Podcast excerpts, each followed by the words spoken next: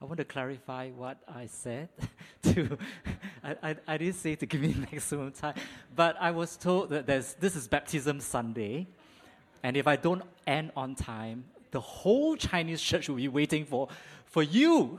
And I was very pressure. I, I was very stressed. So the only two things I can do, I can, I can trim the script or I can increase the speed, uh, both of which I can't. Then Jimmy said, then you got to tell uh, Clement to sh- shorten the worship, which of course is such a brilliant idea. Thank you, Clement. And um, we're going to start this uh, sermon like this. I, I, I've really found this sermon a bit difficult. And my friend told me, but every sermon is difficult for you. Uh. But really, this is a bit difficult, and you will, I, I will just explain to you why. It is the way the book um, ends. Um, we started this sermon series uh, on the 11th of February. Uh, the sermon series is in Ezra, Nehemiah, and with uh, Haggai in between. Uh, we wanted to do it together because in the Hebrew Bible, it is really one book. One book with one story. And this is the story of uh, the return of the remnants to Jerusalem, rebuilding of the temple, the wall, and the city. One story. It has taken us four months, February to now 1st of June. Uh, 10 sermon. This is the 10th sermon. And it covers a period of about 100 years. 100 years is quite a long time. Uh, in 100 years, uh, we have uh, 17 American presidents. It is a long time. But this is it. I don't want you to miss uh, the thing, the parts in, in yellow and the, the four squares below.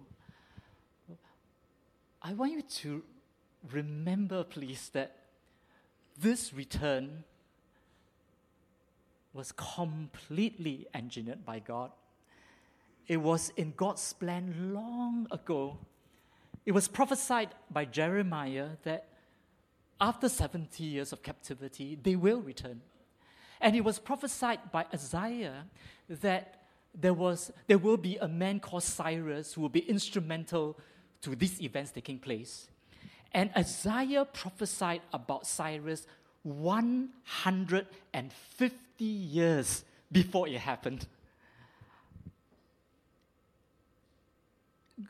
And the amazing thing about these prophecies is that it had to just be perfect in terms of timing. You know, King Cyrus became a king, uh, came to power in 559 BC, but it was not for another 20 years that he would be king of the Persian realm. That his realm would increase and he would, uh, uh, he would conquer Babylon. And 20 years later, he would be uh, this emperor. Then he can make the proclamation. Then there uh, was preparation. Then they can return. You see, it cannot be too early or too late. The change of power had to happen at the particular time. And then when the, finally the Jews returned to Israel, it was exactly 70 years. This is so amazing. This is of God. And um,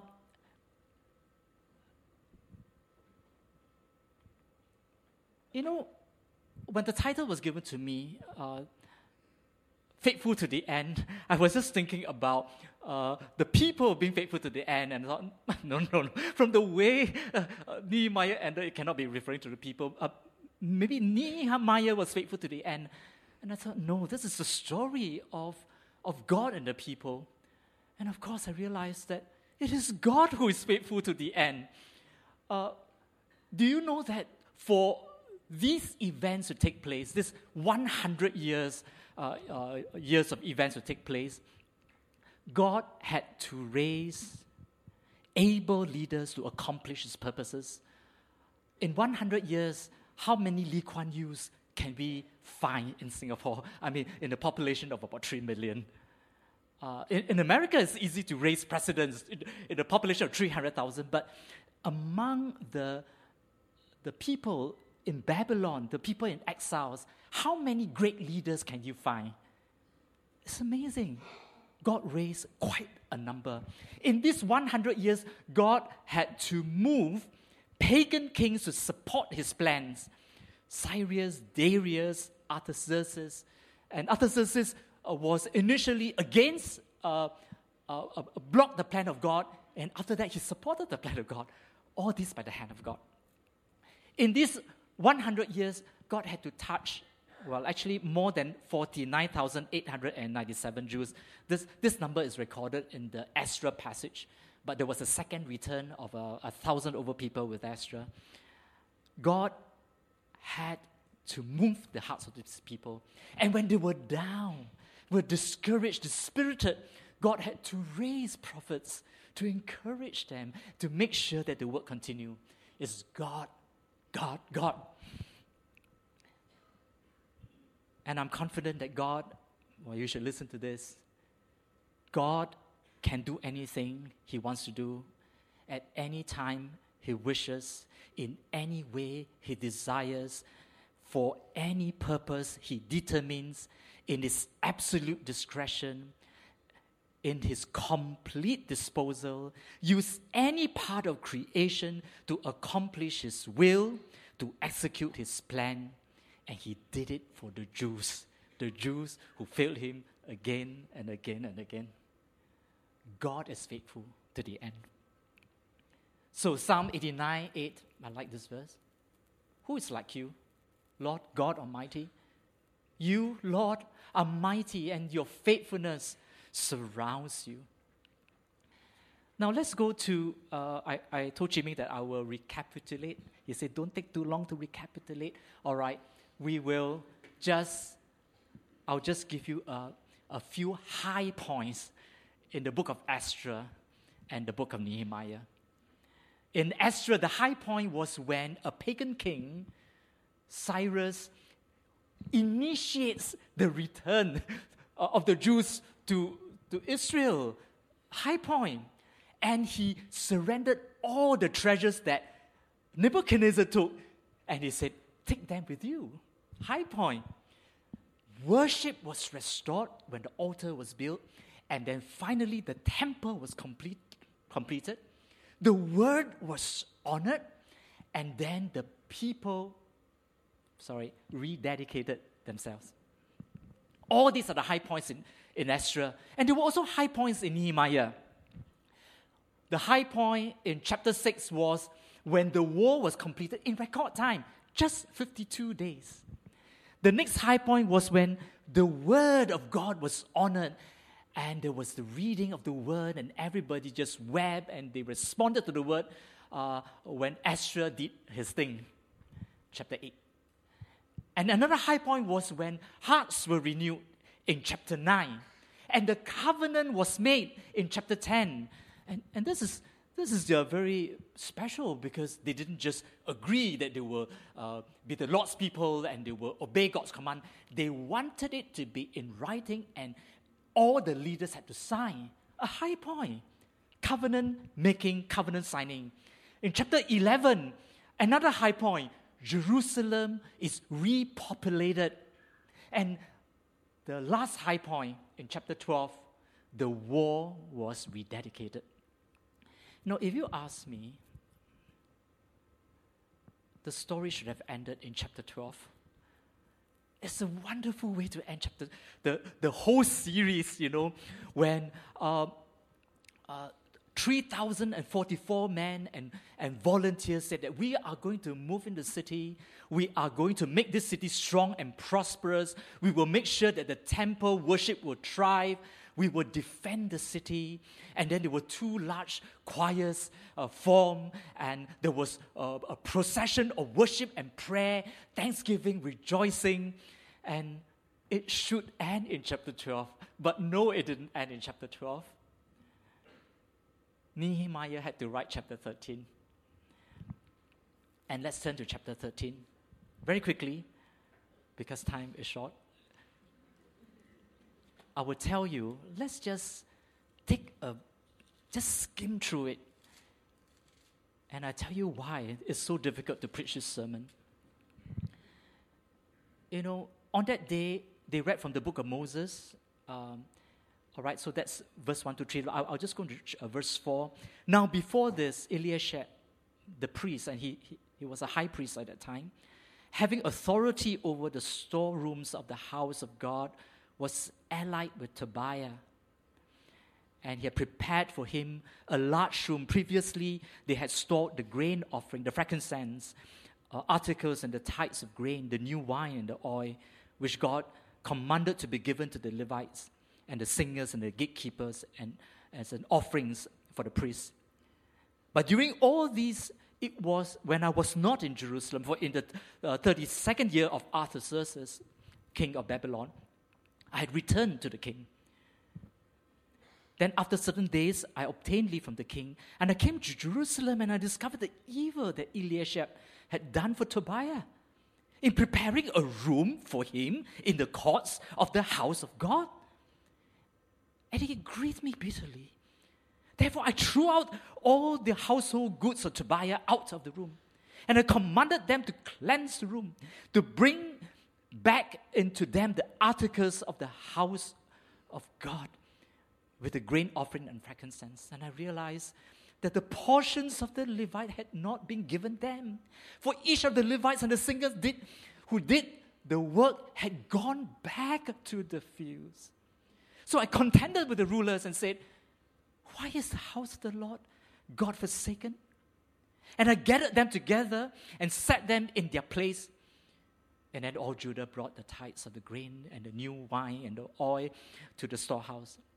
And then I appointed treasurers uh, over the storehouse, Shemaiah the priest, and Zadok the scribe, and the Levites, uh, Pedadiah, and next to them, and uh, Hanan the son of Zaccur, the son of Mattaniah.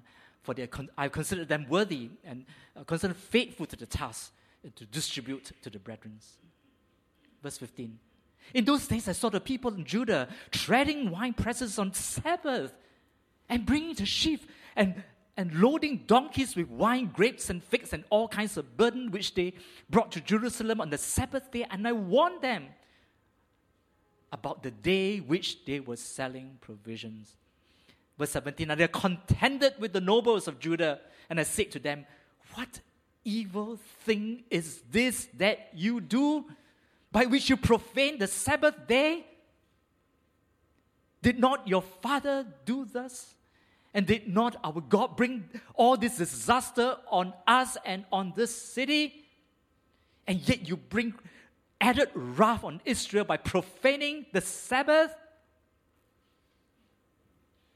Verse 21 Then I warned them and said to them, Why did you, well, um, no, sorry, let me just go to verse uh, 23. On those days, I also saw Jews who had married women of Esau and Ammon and, and Moab, and half of the children spoke the language of Esau and could not speak the language of Judah, but spoke according to the language of one of, of these other people. So I contended with them and cursed them, struck them, struck some of them, and put out their hair and made them swear by God, saying, You shall not give your daughters as wives to their sons, nor take their daughters for your sons for yourself. Verse 30 Thus I cleanse them from everything pagan, and I assign duties to the priests and Levites, each to his service. You see how, how sad this this hundred year history should end. And actually, what happened? What happened when Jeremiah, Nehemiah was away in, in chapter 13? Um, in chapter, let's look at chapter 10. In chapter 10, this was in last week's sermon, they had made covenants uh, that they will support God's work and not neglect the Levites. In chapter 13, tithing stopped. The Levites had to return to their fields to work because they were not paid. In chapter 10, they promised that they will keep the Sabbath. In Nehemiah chapter 13, the people worked and traded on Sabbath. In chapter 10, they covenanted that they will be faithful in relationships and not take foreign wives. In chapter 13, well, intermarriage took place.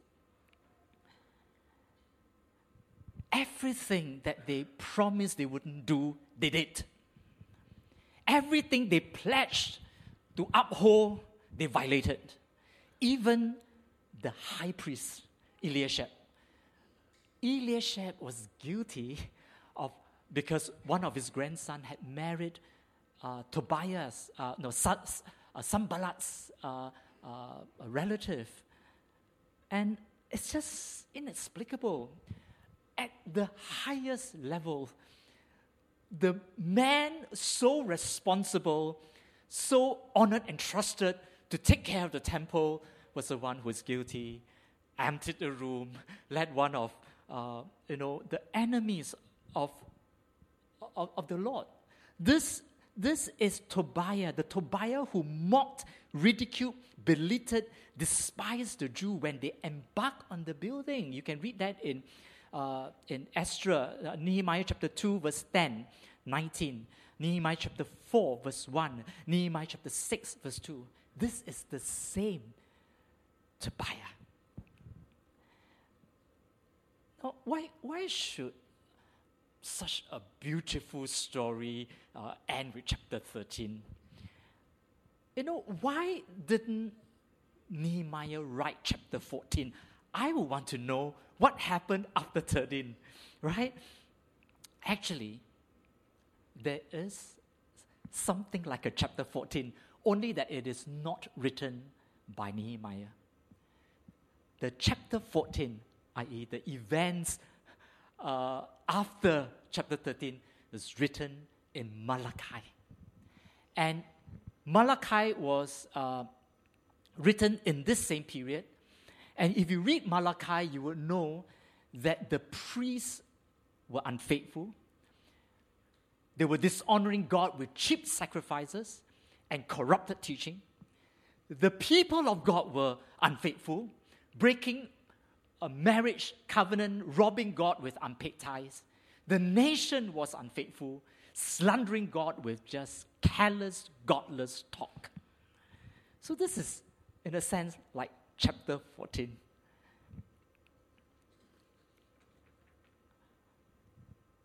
You know what the people were saying? And this is recorded for us in Malachi chapter 3:14. It is futile to serve the Lord. Malachi 3:14. It's futile to serve the Lord. What do we gain by carrying out all these requirements and, and going about like mourners before the Lord God Almighty? You know, what happened is this the people's attitude had changed. The people's attitude towards God had changed. Uh, well, they didn't discard their faith. Uh, they were still performing their uh, religious duties. Faith didn't become non existent, but God just seemed less important and distant. The word was just uh, not appealing, burdensome. And I think that faith didn't disappear suddenly, but it did weaken gradually. It diminished to a stage where they found the sacrifice so costly and burdensome, and maybe even like the Word of God, obeying the Word of God so laborious. You know, I put the part in blue at, the, right at the bottom left hand corner, the part in blue, the church in Laodicea. Actually, there is a New Testament equivalent of this. You know, I don't know whether you realize that um, the church, uh, the, the book of Colossians was to be read to the church in Laodicea. And you can find that in Colossians 2.1, Colossians 4, uh, verse 13 to 16. It looked really like a viable church, uh, a healthy church at a time when Coloss- the letter of Colossians was also passed to them to be read. But 25 years later, when the uh, letter of Revelation was written, you know, the, the letters to the churches, Laodicea got one letter. And by then, you can read that in Revelation 3, chapter 3, verse 14 onwards. For 25 years later, the Laodiceans' heart apparently didn't belong to God. Well, despite the fact that the church was still functioning, it was still an active church. So it can happen. Let me tell you what I think caused all this. What changed from chapter 12 to chapter 13? Well, these things happen. The difficult and dark times is now behind them. It's history. They had overcome pessimism and problems, frustrations and interruptions in the early days. It's, it's, no more. The captivity has ended. They had conquered their fears. They resisted opposition. They confronted oppression. They tackled many problems. Discouraged, they were no more. Defeat, that was the past. Temple, it is built. Worship, restored. War, up city repopulated. Now they have trade, not threats. Everything was happening according to plan. Now this is good days now. And this is when it gets a bit difficult for the faith. Uh, faith tends to grow cold when we have no more need and little, uh, little need to be seeking God, praying, asking, uh, crying, repenting, because everything is mine. I, oops, this is for somebody, quickly. God says, without faith, it is impossible to please God and to please God is what, uh, what He wants. And I, I'll tell you that Satan, if, if it is so important for us to, faith, to have faith, then Satan and God wants the same thing. Um, you know, in Luke chapter 8, I'll, I'll just narrate this very briefly. It's not part, the main part of the sermon. You know, in Luke chapter 8, verse 1 to 15, um, you know, in the parable of the sower, what the devil sought to do was this when the seed was sown, whatever he can snatch, he snatched quickly. Whatever he cannot snatch quickly, he got to kill it quickly. Kill it as soon as possible. And whatever can't be done at that, the second stage, he will try to choke it tightly, choke faith tightly. This is what um, the devil wants, also our faith. Uh, you know, one author wrote in a book I read this, he said that being rich has serious disadvantages spiritually. And he said that, well, um, don't be offended because it's, it's not just our opinion, it is what Jesus said. Jesus said in Luke chapter 18, verse 22 to 24, how hard is it for the rich to enter the kingdom of God? And then immediately he followed, after saying that it's very hard for the rich to enter the kingdom of God, Jesus immediately offered hopeful words. But what is impossible with man is possible with God. Verse 27. And that, that's chapter 8, right? In chapter 9, Jesus entered Jericho, and we see how the impossible became possible with God because there was a man called Zacchaeus. He's not just a rich man, he was an awful rich man. And he had to pick the most awful rich man and brought salvation to that man. So you see, although we are a little disadvantaged, but God is very interested in our faith. And th- these the passages in Luke 18 and 19 just show us that God is going to do anything, anything to preserve and strengthen our faith. As much as the devil wants to destroy and snuff it out and choke it out. Now, let me tell you what God is doing. Romans 8, Romans 5 2, through whom we have gained access by faith into this grace in which we now stand. Ephesians 2 8, for it is by grace you have been saved through faith. Actually, through by grace through faith starts with salvation, and by grace through faith continues. And I'll put it like this grace is God's hand. Grace is God's hand giving. Faith is man's hand receiving.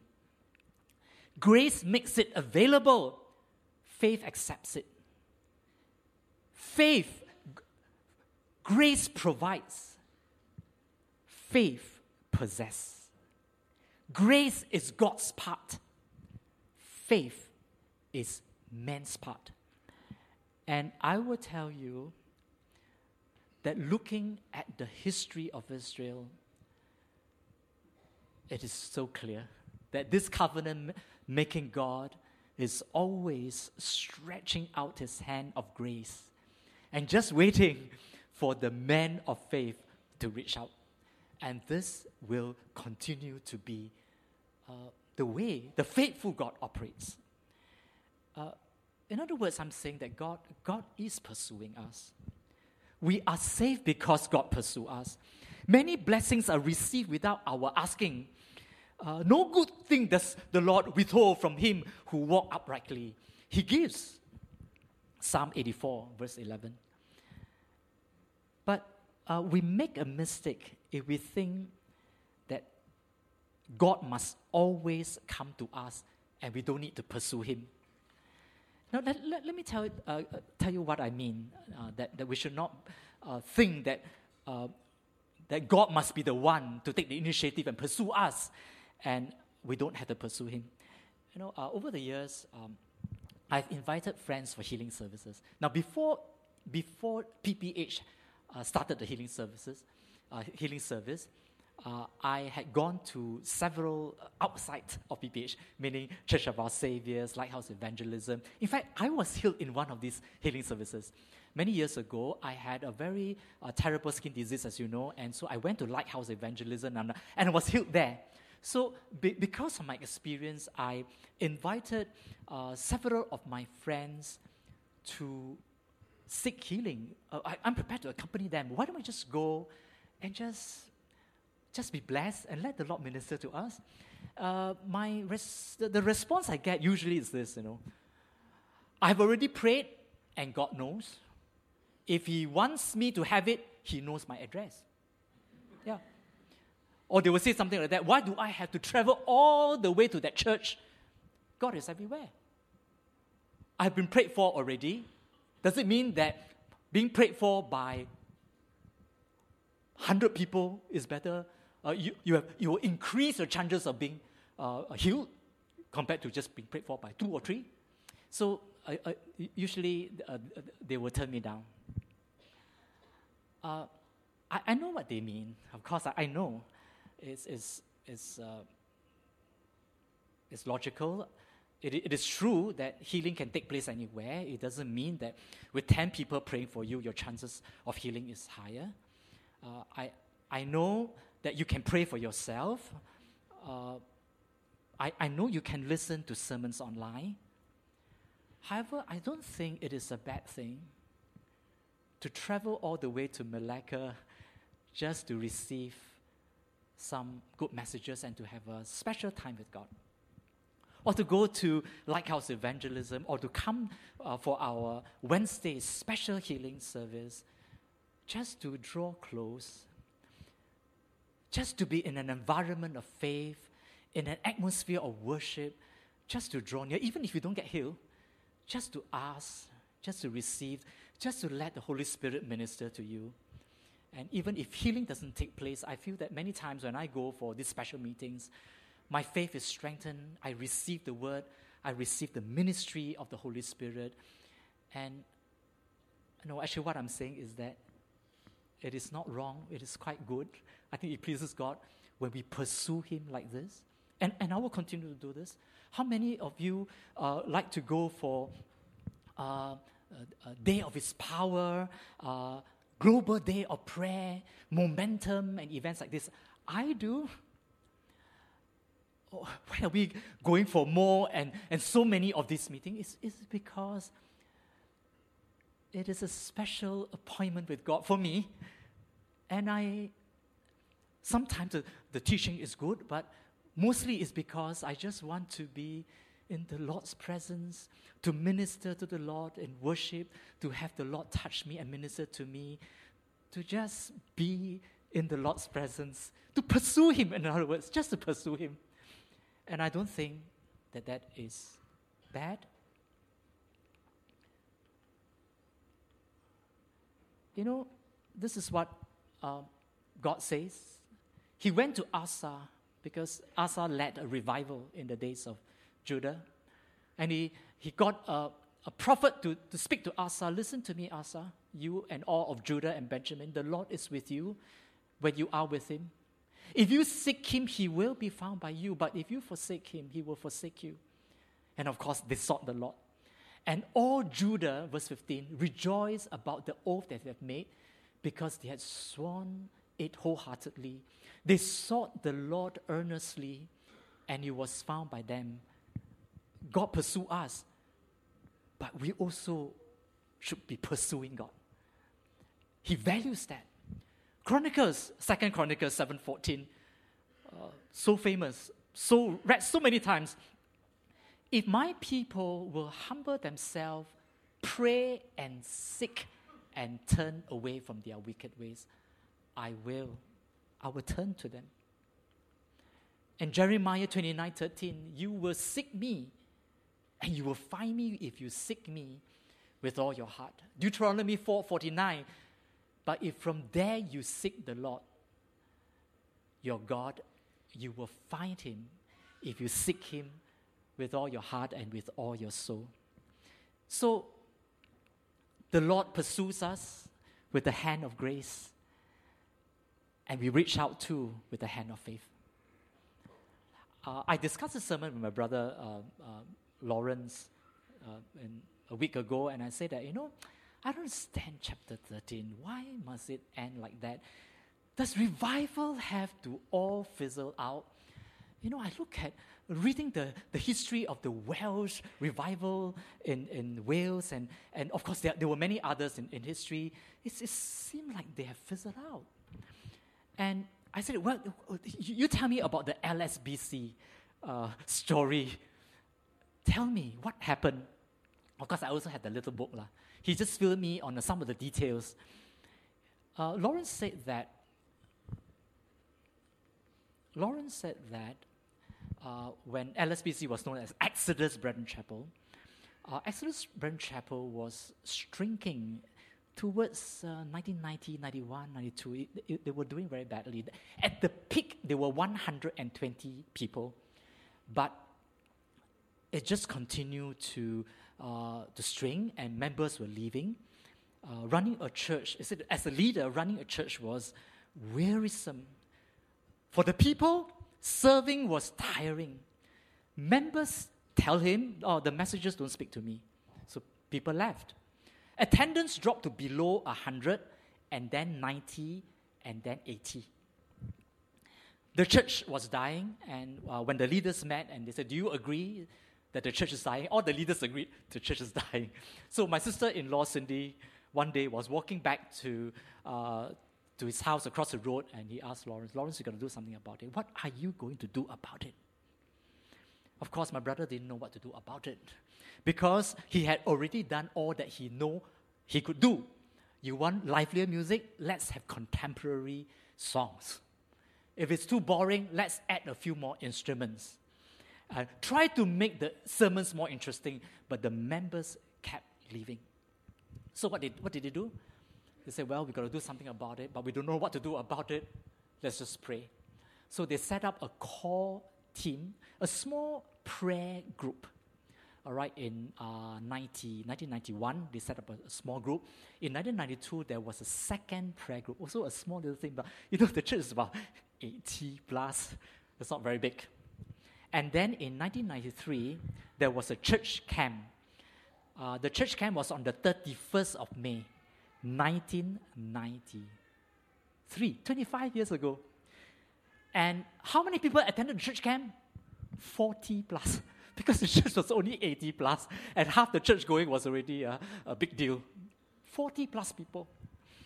And then uh, Benny Ho, who was uh, new, new to them, uh, just preached a very ordinary message, you know, not, not emotionally manipulative type of message. But at the end of the message, Benny Ho uh, just requested hands to be raised. Anyone who is feeling spiritually dry and wants a touch from the Lord, and there were so many hands. He was standing behind, he saw many hands, and then he called the people up for ministry, and there were a lot of tears. It was very uncomfortable, a lot of tears. And then on the second day, the next morning, on the second day, uh, Benny Ho preached a message on prayer, and he said that, well, stand anybody who feels that your prayer life is in shambles and you want the Lord to touch you. So many people rose. And then he went forward to do ministry. And I was doing ministry, there was a lot of whipping. And then something broke. There were a lot of hugging. They wept as they hugged. And they confessed their sins to one another. And there was reconciliation. They didn't know what was happening because this is a Brethren church and uh, they are not used to this uh, display of emotions. And so the camp committee met. What are we going to do? We've got to pray. So they organized a prayer meeting on the second night just to pray. And of course, when they're so hungry and thirsty and they are pursuing God, and in the prayer meeting, more things happened. Uh, and uh, he said that that was a turning point. They didn't understand this. When they, they brought this back to the church to report to the, the other half of the church, they, they were puzzled. In fact, they needed help. That was when my sister Jennifer had to come back from Brunei back to Exodus Brethren Chapel to be the midwife to explain to them what was happening. It is a revival, it's a pouring out of the Holy Spirit. And I asked my brother, what happened? How long did it last? He said it lasted, well, this, this dramatic part, meaning tearing, confessing of sins, uh, reconciliation, people feeling, uh, uh, you know, uh, just the touch of, of God in a, in a very physical way. Uh, people falling down, there was some breaking out in tongues, and very very unusual things. But it only happened for one year. After that, there were no more. But was a fire sustained? Said, yes, it was sustained. Because in that time, church attendance quickly went up to over 100, 120, 150, 180. By the time they left this place, it was almost 200. And that was when they, they bought the Hougang Link and they changed the name to Living Sanctuary. And uh, Lawrence told me that it is a battle to keep the faith. Because now situations are very different now. They have the land, they have the building, people have jobs. Now they have 2,000 members, so it, they have grown uh, 25 times. Um, they have to keep the fire going and say that this is, this is an ongoing and continuing task of just keeping the fire going. And the, the church is growing. So actually, it doesn't have to fizzle out. What is needed is when God's hand of grace is stretched out, the hand of faith has to reach out to. And I will tell you another uh, uh, story before I sum up and tell you what the, the point I'm making. Uh, there is, at that time, um, uh, this is Living Sanctuary now, uh, there was um, my brother, actually, uh, it was Sauchi who told me, okay, that she was the one who uh, got to know this denomination called GPSK. This is a, a denomination started by Americans in Kalimantan and they reached out to the Dayaks, and the, oh no.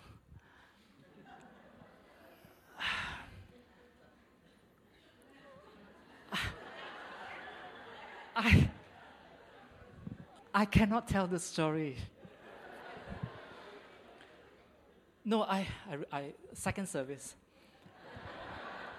I tell you, there was I, the LSBC story tell me that there was a real thirst, there was dryness, there was spiritual hunger, and God knows us better than we know ourselves. It is God who recognizes our hearts before we even recognize our own hearts. It is the good shepherd who will bring about renewal. God is more interested in the renewal than we are.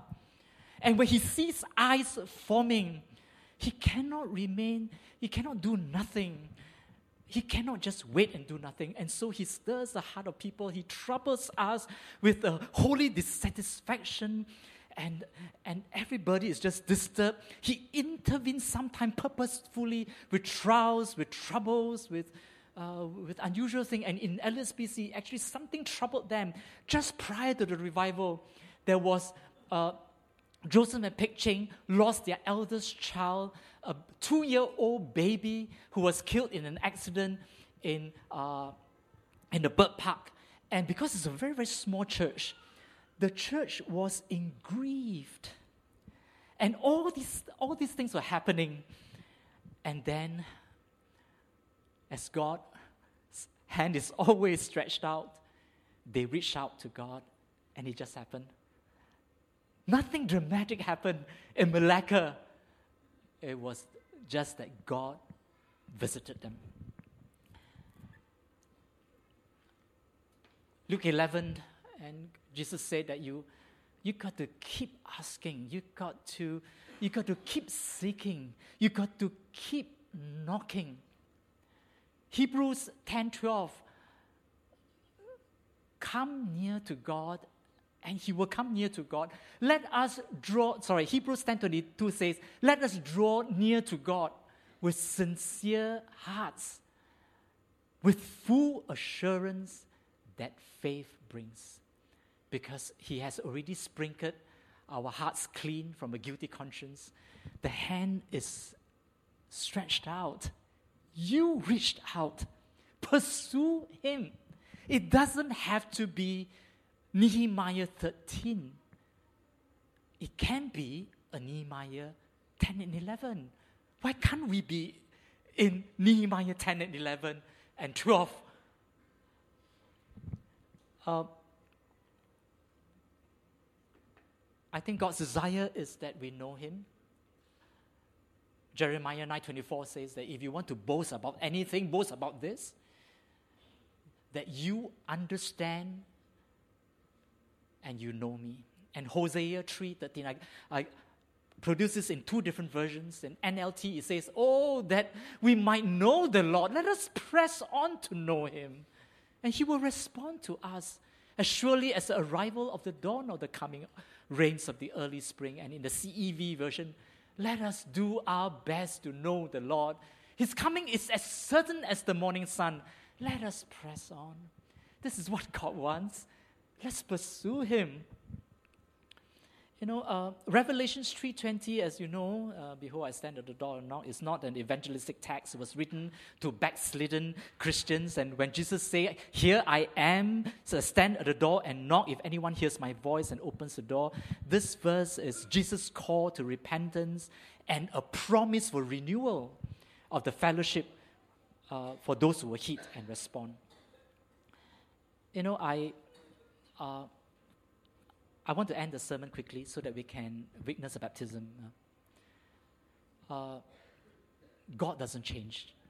We change. We are unstable. God is faithful and reliable.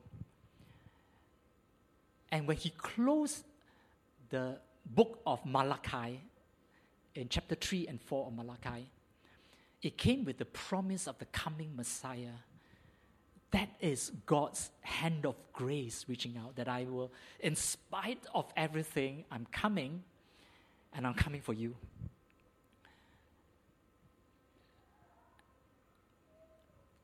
First Corinthians 1 9, God is faithful and He has called you into the fellowship of His Son, Jesus Christ the Lord. Malachi 3, verse 6 and 7 I, the Lord, do not change. You know, uh, this is a pre church camp sermon, and uh, which is why I want to keep it simple like this. Simple, right? It's very simple. It's, I'm ending. I, I want to ask you now, before we go for the church camp in five days' time, do you yearn for something more in your life with Christ? Uh, I want to ask you whether the thrill of uh, personal devotion is gone. I want to know whether there is a spiritless boredom as you serve. I want you to ask yourself whether the joy of the Lord has gone missing. You know, you know we, we don't have to wait for a church revival. God seeks a personal renewal. It is on God's mind that He wants to visit you now. Anybody who would reach out to the hand of grace and to receive from Him. Uh, I want to ask, uh, as, as you make preparation to go to the camp, what are you seeking God for yourself, and what are you seeking for someone close to yourself? I want to ask whether you people uh, attend BSF and, and these special Bible classes and precept, you attend spiritual retreats, you, you go all the way to Bangkok for your seminars. I, I, I know not all seminars are helpful to me, but who am I to tell you that it is a waste of time for you? I attend the Global Day of Prayer, as I've said, and many, many prayer events because it may not be exciting for you, but it's a special time for me. It's my way of just having an appointment with God. It's my way of pursuing God. And will God not know this? Does He not see? Very often in these meetings, I really feel refreshed, and my faith is nourished and strengthened, and I feel that God is drawing me close to Him. This is a pre church camp uh, sermon, as I said. I want, I want you to seek God now before the camp, and I want, I hope, I pray that you will be expecting something from the camp. This is not another church camp. Uh, I once asked, uh, actually, one, one particular close friend to join me in church camp and said that, hey, what a waste of time. It's, it's as if we don't have good sermons online, go all the way. Uh, no, no, no, no, no. Yeah. He has not attended a single one of these, but I've attended every one. And I'll tell you why. I look forward to listening to God. And not that all the sermons are good, it doesn't really matter that the sermons don't speak to me uh, all the time. Uh, but God still speaks to me. It's a time for me to, to take some serious uh, self inventory. 2 Corinthians 13.5 says this. It is the call, 2 Corinthians 13.5, examine yourself and see whether you are in the faith. Examine yourself. 2 Corinthians 13:5. And I'll end with this verse from Malachi. Malachi chapter 3 says this. You know, Malachi chapter just just before uh, just in verse 14, Malachi chapter 3, the people says, It is useless to serve God. What's the profit that we have kept in? What is the profit that we have kept his ordinance. But then those who feared the Lord, verse 16, Malachi 3:16, those who feared the Lord spoke to one another. And the Lord listened. And the Lord heard. And a book of remembrance was written before them for those who fear the Lord, who meditated on his name. They shall be mine, says the Lord of hosts. On that day, I will make them my jewels. I will spare them. As a man spares his own son who serves him, then you shall again discern between the righteous and the wicked, between one who serves God and one who does not. You know, when we go for our little gatherings, when we travel all the way for our seminars and we meet together for our studies, and people who fear the Lord talk and we think and we share, and the Lord listens and says that, well, I know, I've taken note of this. You people who pursue me, I will remember you. And I will show you that there is a distinction between those who serve me and those who do not. So this is uh, the word of the Lord for us today, 10:30, and we are going to close in prayer. And I'm going to ask the Lord to really bless us and prepare us before the church camp. And uh, for those of you who cannot go, I know there are for, for various reasons you cannot make it. I know a few friends who just got to work or travel. Uh, pray with us. And we will also remember you, but pray with us for this special time with God. Let's pray. Father, thank you for bringing us to this point in PPH. Uh, 35 years here, a long time since the founding of the church, a long history, and we've gone through so much. I pray, Father, that you will sustain this church and you will trouble us if we don't seek you and pursue you. By the grace of God, come to us, God. Give us ears to hear and eyes to see. Give us heart to respond and the will to act. Father, renew us. Father, sustain us. Father, reform us. Let this be a continuing work because you are so faithful. I pray that this church camp will be our holiday with you, and it will be a special one use Pastor uh, Bishop Robert Solomon. Prepare him even now because what he has prepared may not be what you want him to say. And so I pray that you will deposit in him even now something that is that you want us to receive. Our hands are reached out to you, God. Our hands of faith holding the hand of grace. Father, fill this vessel Fill this vessel with your treasure. Fill us with more of Jesus. And we pray this in Jesus' name.